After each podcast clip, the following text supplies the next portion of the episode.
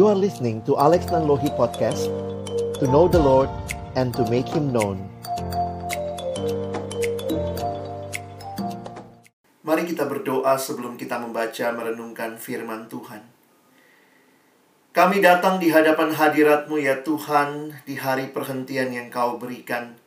Kami datang memuji, memuliakan namamu, mengakui segala kegagalan kami di hadapanmu.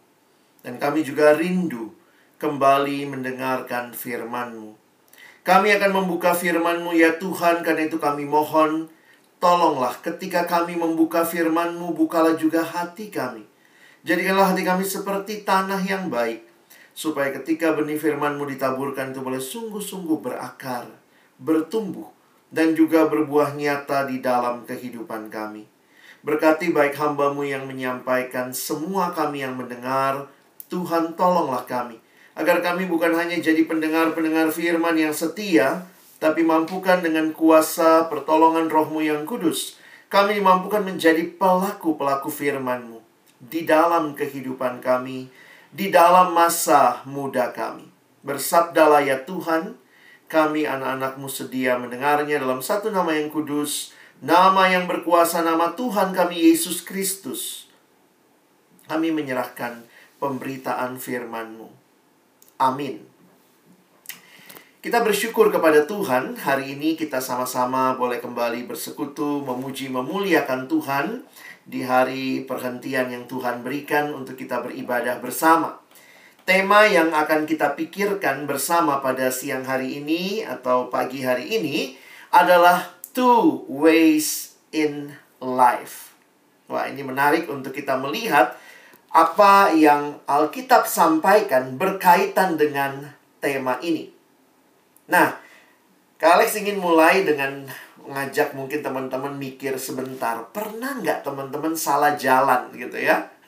Pernah nggak teman-teman salah jalan? Biasanya apa sih yang terjadi kalau kita salah jalan? Biasanya ada yang nanya mungkin ya, jalan yang benernya ke mana begitu ya. Ya tapi paling logis kalau kita udah tahu itu jalan yang salah, ayo gitu ya, muter balik begitu. Jadi memang dalam kehidupan sering kali salah jalan membuat kita mau nggak mau ya harus putar balik.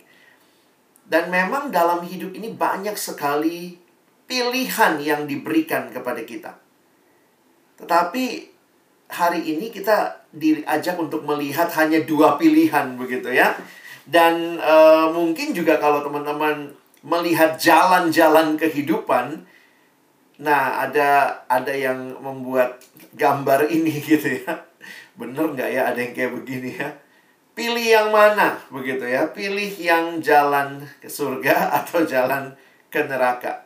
Saya pernah lihat anak remaja menggunakan t-shirt dengan tulisan demikian gitu ya. Masa kecil bahagia, masa muda foya-foya, tua kaya raya, mati masuk surga. Wah, pengen sih ya kalau ada hidup yang seperti ini, Kak Alex akan daftar pertama ya.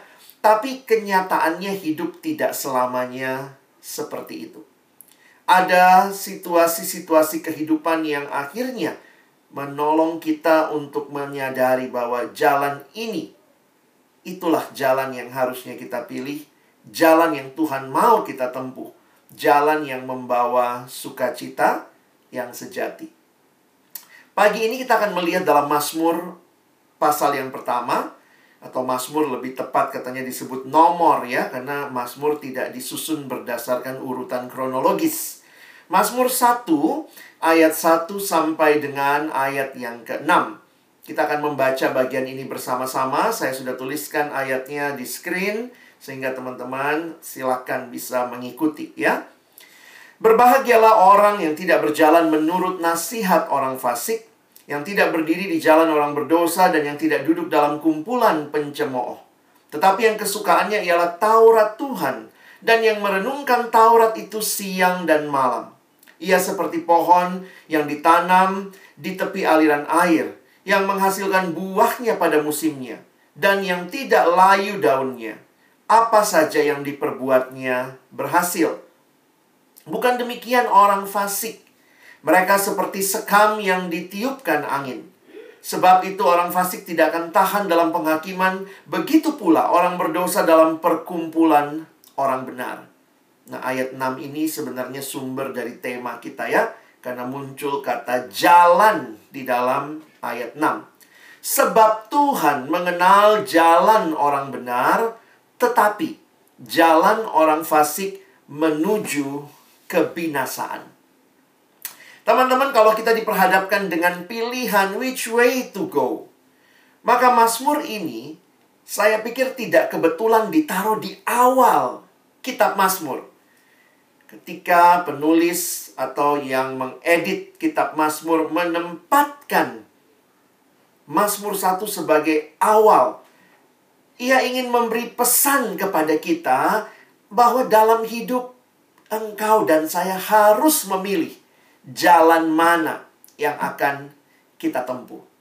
Kenapa? Karena jalan yang kita tempuh ini berkaitan dengan kebahagiaan. Coba lihat ayat 1 ya. Kalau kalian perhatikan, kata pertama di dalam Mazmur ini berbahagialah. Coba berhenti dulu di kata itu ya.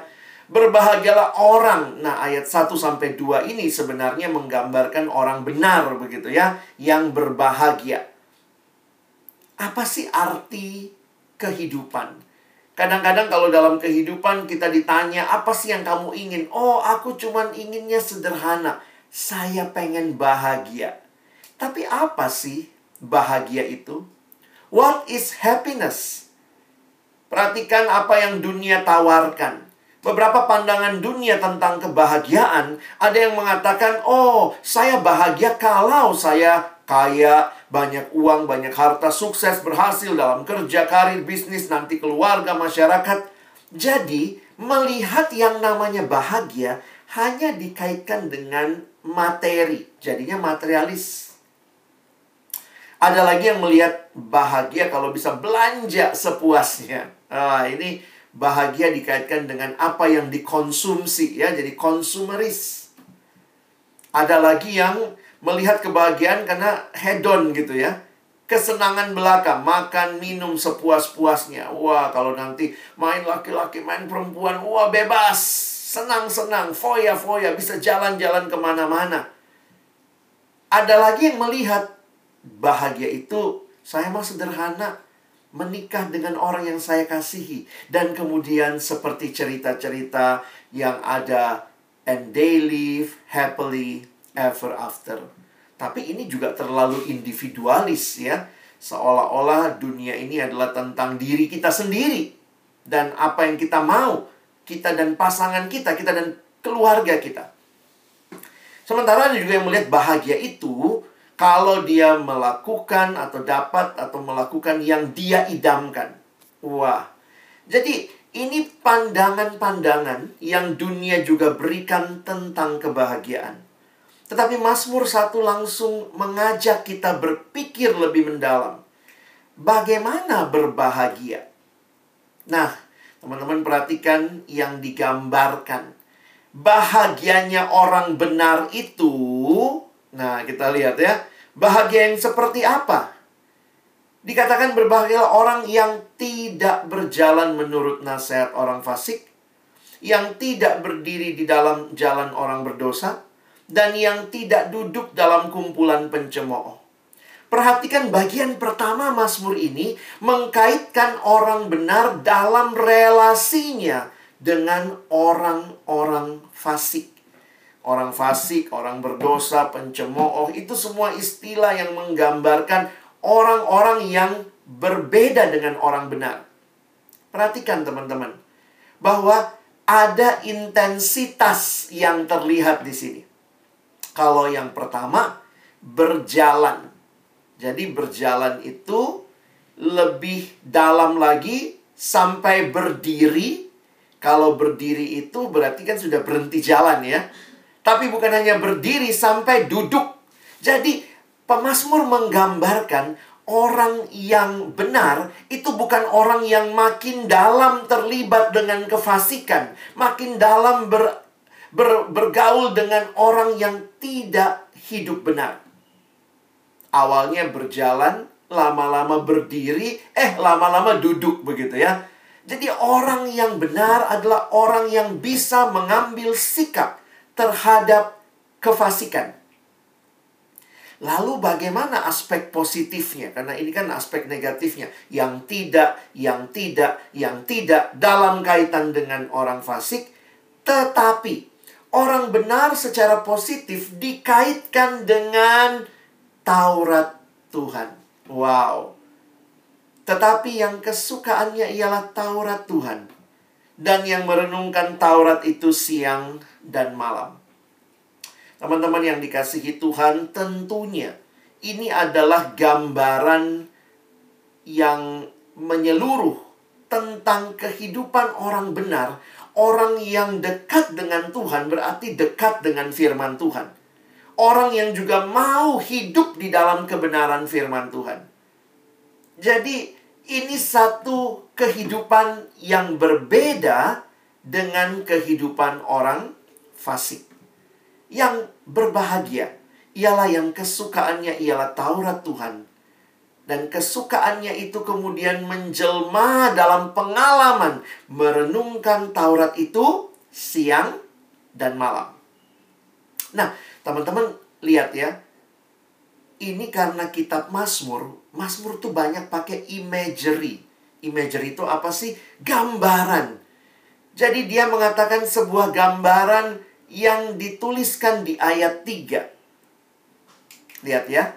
Dikatakan ia seperti. Nah, itu gambaran kan dia pakai sebuah image. Ia seperti. Maksudnya orang benar seperti pohon yang ditanam di tepi aliran air. Kalau kalian memahami situasi Palestina yang sebenarnya tanahnya cukup kering dan tandus, maka kalian bisa membayangkan seperti gambar ini, kalau ada pohon di tepi aliran air dan kalian lihat seberangnya itu kan tandus ya. Maka gambarannya orang benar itu seperti pohon. Pohon yang ditanam di tepi aliran air yang menghasilkan buahnya pada musimnya dan yang tidak layu daunnya apa saja yang diperbuatnya berhasil. Teman-teman kalau kita nanam pohon, apalagi kita tahu itu pohon yang ada buahnya, maka kita rindu pohon itu akhirnya berbuah. Jadi kalau dia sampai berbuah, dia telah memenuhi eksistensi hidupnya sebagai pohon. Dan demikian juga orang benar. Orang yang hidupnya bukan main-main dengan kefasikan, tetapi orang yang hidup benar sesuai dengan firman Tuhan. Dan ini menjadi sesuatu yang dia pegang teguh. Dan gambarannya seperti pohon. Wow. Teman-teman, ini gambaran kehidupannya. Pohon itu ditanam di tepi aliran air, itu merambatkan akarnya ke tepi batang air, lalu dari situ dia dapat nutrisi, kemudian tumbuh pohon itu bahkan sampai menghasilkan buah, dan daunnya tidak layu. Dan apa yang dia perbuat berhasil. Indah sekali gambaran yang diberikan tentang orang benar. Jadi bahagia itu apa? Orang benar yang bahagia itu kalau kita lihat dari ayat ini, inilah cara pandang Kristen. Kalau kita mengerti kebahagiaan dalam perspektif Alkitab, memang hanya Tuhan yang dapat membahagiakan kita. Ya, teman-teman. Hanya Tuhan yang dapat memuaskan kita. Kebahagiaan itu bukan tujuan sebenarnya, tetapi akibat karena kita melekat kepada Tuhan, kita dekat dengan Tuhan, lalu kemudian kita akhirnya menikmati kebahagiaan itu akibat kita melekat kepada Tuhan. Jadi sedih kalau melihat orang mau kebahagiaannya tapi nggak mau Tuhannya. Itu kebahagiaan model apa? Karena prinsip pertama hanya Tuhan yang bisa membahagiakan. Jadi kalau Tuhan jadi tujuan, itulah kebahagiaan. Itu akibat kita berjumpa dengan Tuhan, kita bahagia. Dan dilanjutkan kebahagiaan sejati hanya jika seorang hidup sesuai dengan kehendak Allah, sesuai dengan firman Allah, berarti itu adalah hidup di dalam ketaatan. Wah, jadi teman-teman lihat ya, kehidupan yang bahagia dikaitkan dengan hidup dekat dengan Tuhan dan hidup seturut firman Tuhan. Kak Alex ingat pernah nanya sama anak remaja ya. Ya biasalah ya kalau anak remaja ditanya. Jadi orang Kristen enak apa tidak? Diem semua. Nggak berani jawab. Saya tanya lagi. Jadi orang Kristen enak apa tidak teman-teman? Terus saya coba bantu. Gini deh Kak Alex tanya. Jadi orang Kristen banyakkan bolehnya atau nggak bolehnya? Wah langsung semua bilang banyak kan nggak bolehnya. Kalau saya bilang kalau gitu bagus nggak? Bahagia nggak? Kan jadi orang Kristen nggak boleh nyontek, nggak boleh julitin teman, nggak boleh dendam, nggak boleh pornografi, nggak boleh pukulin guru, nggak boleh berantem. Jadi enak nggak jadi orang Kristen? Semua jadi pada mikir, bener nggak ya? Enak nggak ya? Sering kali kita berpikir, kalau saya hidup sesuai firman Tuhan, waduh, masa muda nggak ada nikmatnya, semua nggak boleh, ini nggak boleh, itu nggak boleh. Tapi teman-teman tahukah engkau bahwa sebenarnya hidup seturut dengan firman Tuhan itulah kebahagiaan sejati. Di luar itu kita rasanya bahagia, tapi ingat, itu cuma semen sementara. Nikmatin pornografi berapa menit sih? Nikmatin, wah nanti kemudian membayangkan seterusnya. Tapi sesudah itu kosong. Nggak ada yang bisa memuaskan. Kalau kita berpikir pornografi memuaskan, saya suka mikir gini. Kalau pornografi memuaskan, harusnya cukup dong kamu nonton satu film porno. Habis itu kalau ditawarin lagi, ini ada lagi. Oh enggak, enggak, saya sudah puas. Saya sudah puas, nggak butuh lagi. Tapi realitanya orang yang kecanduan pornografi cari lagi, cari lagi, download lagi. Itu menunjukkan bahwa tidak akan pernah memuaskan. Sehingga kalau kau pikir, tidak usah ikutin firman Tuhan. Kayaknya firman Tuhan banyak kan nggak bolehnya. Saya mau hidup anak muda sesuai yang saya mau. Itu kebebasan? Itu kebahagiaan? Itukah kepuasan? Kak Alex kasih satu cerita ya. Ini pengalaman nyata ketika saya datang ke tempat saya melayani. Jadi beberapa tahun yang lalu ada satu adik pelayanan uh, kami, uh, staff kami di kantor begitu ya Lalu kemudian dia itu anak luar kota ya. Jadi dia merantau ke Jakarta. Jadi kemudian dia ngekos teman-teman ya. Seorang perempuan dia ngekos. Dan di kosannya yang kecil itu mungkin biar nggak sepi ya. Dia pelihara ikan mas. Jadi dia pelihara ikan mas di dalam akuarium kecil di kamarnya. Nah satu pagi dia datang nih. Pagi-pagi uh, saya juga pas datang kantor pagi. Lalu kemudian kita ngobrol-ngobrol gitu. Tiba-tiba dia ngomong gini. Kak Alex, Kak Alex tahu nggak? Saya bilang, apa-apa? Tadi malam, Kak, ikan mas saya bunuh diri. Gitu ya. Kita jadi ketawa-ketawa, ikan mas lu bunuh diri gitu ya. Lalu kemudian kami ngobrol dan ternyata Kesimpulannya begini, jadi ada dua ekor, dia pelihara beberapa ikan mas di dalam akuarium. Pagi-paginya dia menemukan ada dua ekor ikan mas pada waktu teman saya tidur. Itu lompat keluar dari dalam akuarium. Dan pagi itu dia menemukan dua ekor ikan mas itu sudah mati di atas karpet. Jadi kami ngobrol-ngobrol, kami sedikit bercanda. Wah, ini mungkin ikan yang tidak direstui cintanya sama orang tua, jadi lompatnya berdua begitu ya. Tapi setelah kami ngobrol lebih jauh, kesimpulan kami pagi itu, ikan mas itu bebasnya waktu dia hidup di dalam air, bukan di luar air. Mungkin kamu bilang, tapi airnya kan kecil, satu satu bowl begitu, satu akuarium kecil, lebih luas di luar kan lebih bebas. Kalau dia keluar dari air itu, mungkin dia bilang, oh saya ikan reformasi, saya tidak butuh air. Maka begitu dia lompat keluar, begitu dia keluar, dia MPP teman-teman, mati pelan-pelan. Sekali lagi, saya tanya, jadi anak Tuhan enak nggak? Banyakan bolehnya atau nggak bolehnya. Kalau kita baca firman Tuhan, Tuhan bilang jangan ini, jangan itu. Itu bukannya Tuhan membatasi kita. Justru itulah Tuhan membebaskan kita. Sama seperti ikan, puasnya kalau dia di dalam air. Maka anak Tuhan, kepuasan sejati kita bukan di luar Tuhan, bukan di luar firman-Nya. Mungkin kelihatannya lebih bebas, kamu bisa lakukan apa pun yang kamu mau di luar Tuhan. Tetapi waktu kamu keluar dari kehendak Tuhan, kamu mati pelan-pelan. Jadi akhirnya saya mengerti yang Tuhan Yesus bilang di Yohanes 8.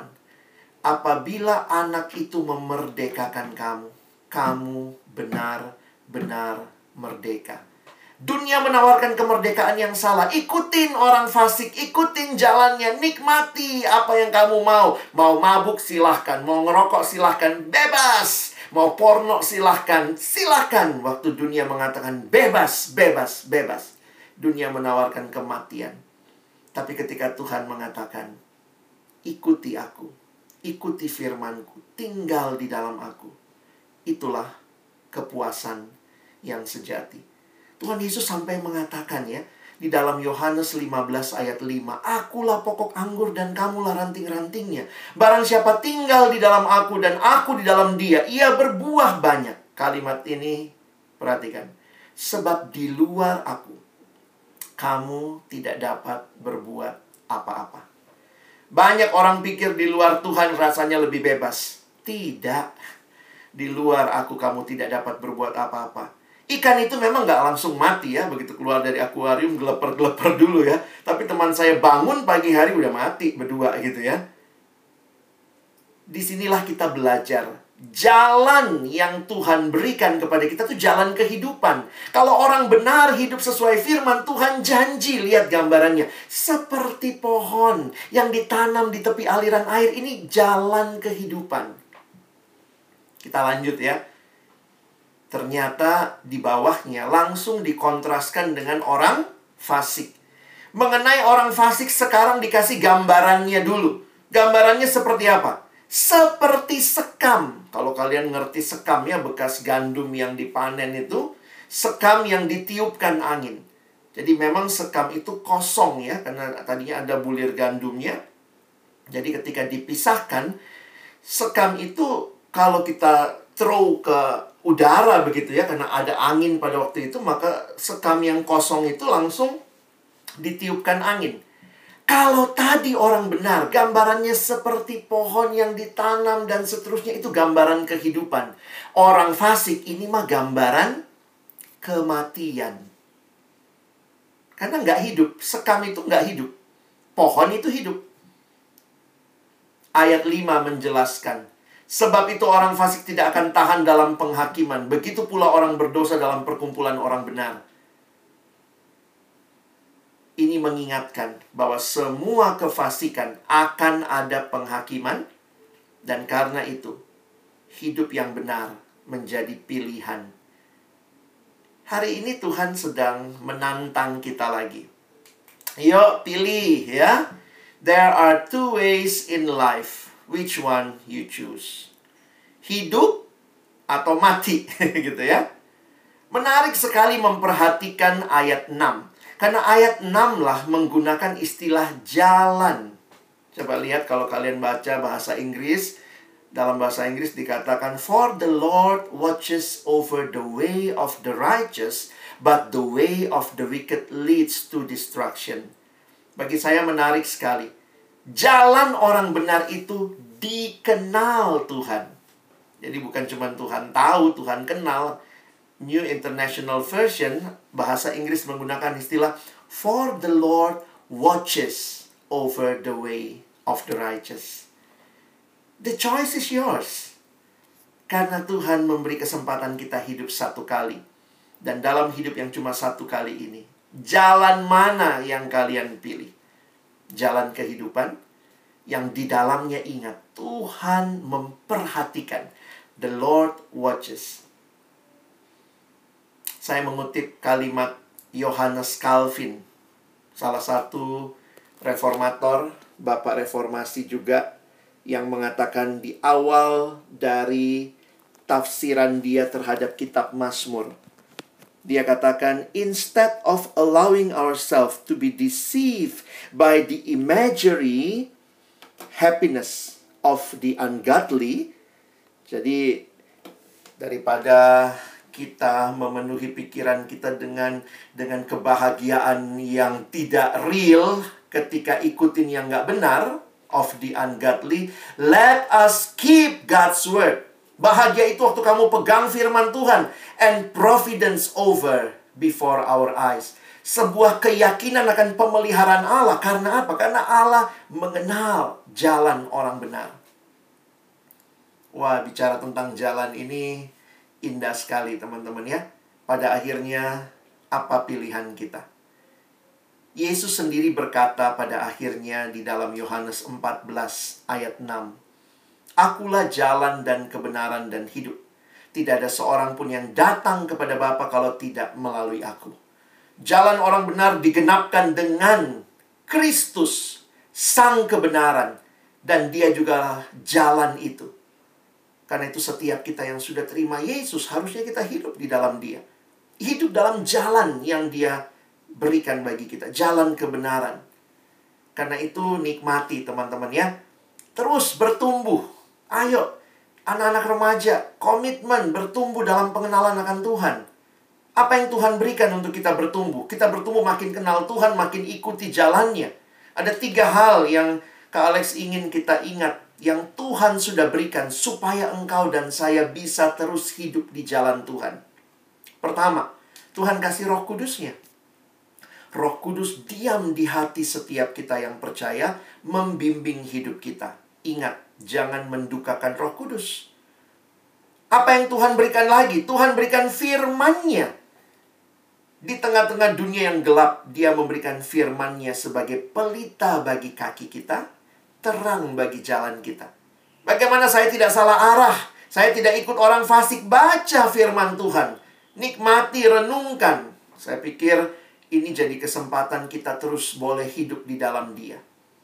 Dan yang terakhir ingat, Tuhan kasih komunitas. Nikmatilah komunitas bersama-sama anak-anak Tuhan yang mau hidup benar. Bukan nikmati komunitas dengan orang fasik yang hidupnya jauh dan tidak taat kepada Tuhan. Korem ini hadir untuk siapa? Untuk saudara. Saling menguatkan sebagai komunitas. Ada ibadah seperti ini, ada kelompok-kelompok yang saling memperhatikan, saling mendoakan Nikmati itu sebagai cara Tuhan menolong kita tetap hidup di jalan kebenaran. Tuhan mengasihi kita dan Tuhan rindu kehidupan kita boleh setia kepada Dia sejak muda dari masa muda, masa remaja. Kalian tidak ikut dunia, kalian ikut Tuhan karena itulah kebahagiaan yang sejati. There are two ways in this world Now it's your turn to choose which one you want to follow. Amin. Mari berdoa. Tuhan terima kasih buat firman-Mu. Sekali lagi tolong kami bukan cuma jadi pendengar, tapi jadi pelaku-pelaku firman-Mu. Di dalam masa muda kami, dalam hidup kami, kesempatan yang Kau berikan. Kami terus berdoa Tuhan mampukan kami. Agar kami terus memilih hidup di dalam jalan kebenaran-Mu.